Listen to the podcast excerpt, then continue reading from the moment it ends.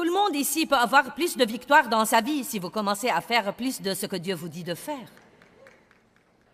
Bon, il y a quelqu'un qui a compris bien loin là en arrière. Eh bien, je suis contente de savoir qu'une personne a compris ça. Amen.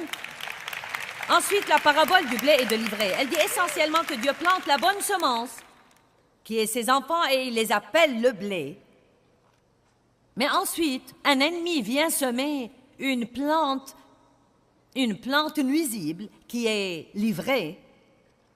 Donc le blé et l'ivraie poussent ensemble. Les croyants et les incroyants sont côte à côte. Et donc les moissonneurs lui dirent, Veux-tu que nous allions et que nous arrachions l'ivraie Et il leur dit, Non, laissez-les croître ensemble jusqu'au temps de la moisson. Vous savez ce que cela me dit? Dieu ne va pas se débarrasser de tous les gens méchants dans le monde.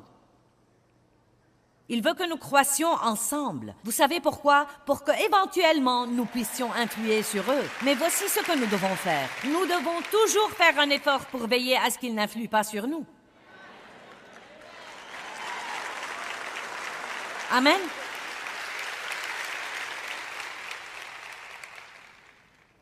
Arrêtons de prier pour avoir des gens agréables dans notre vie.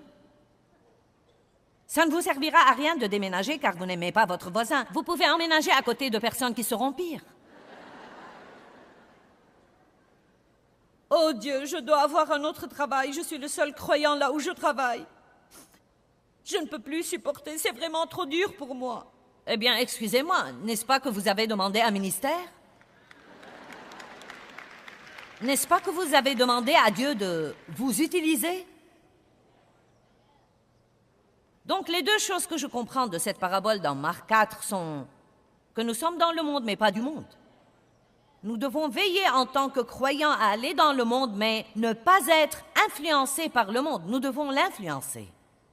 Il faut beaucoup de la parole pour vivre dans le monde et ne pas être influencé par lui. Vous le savez?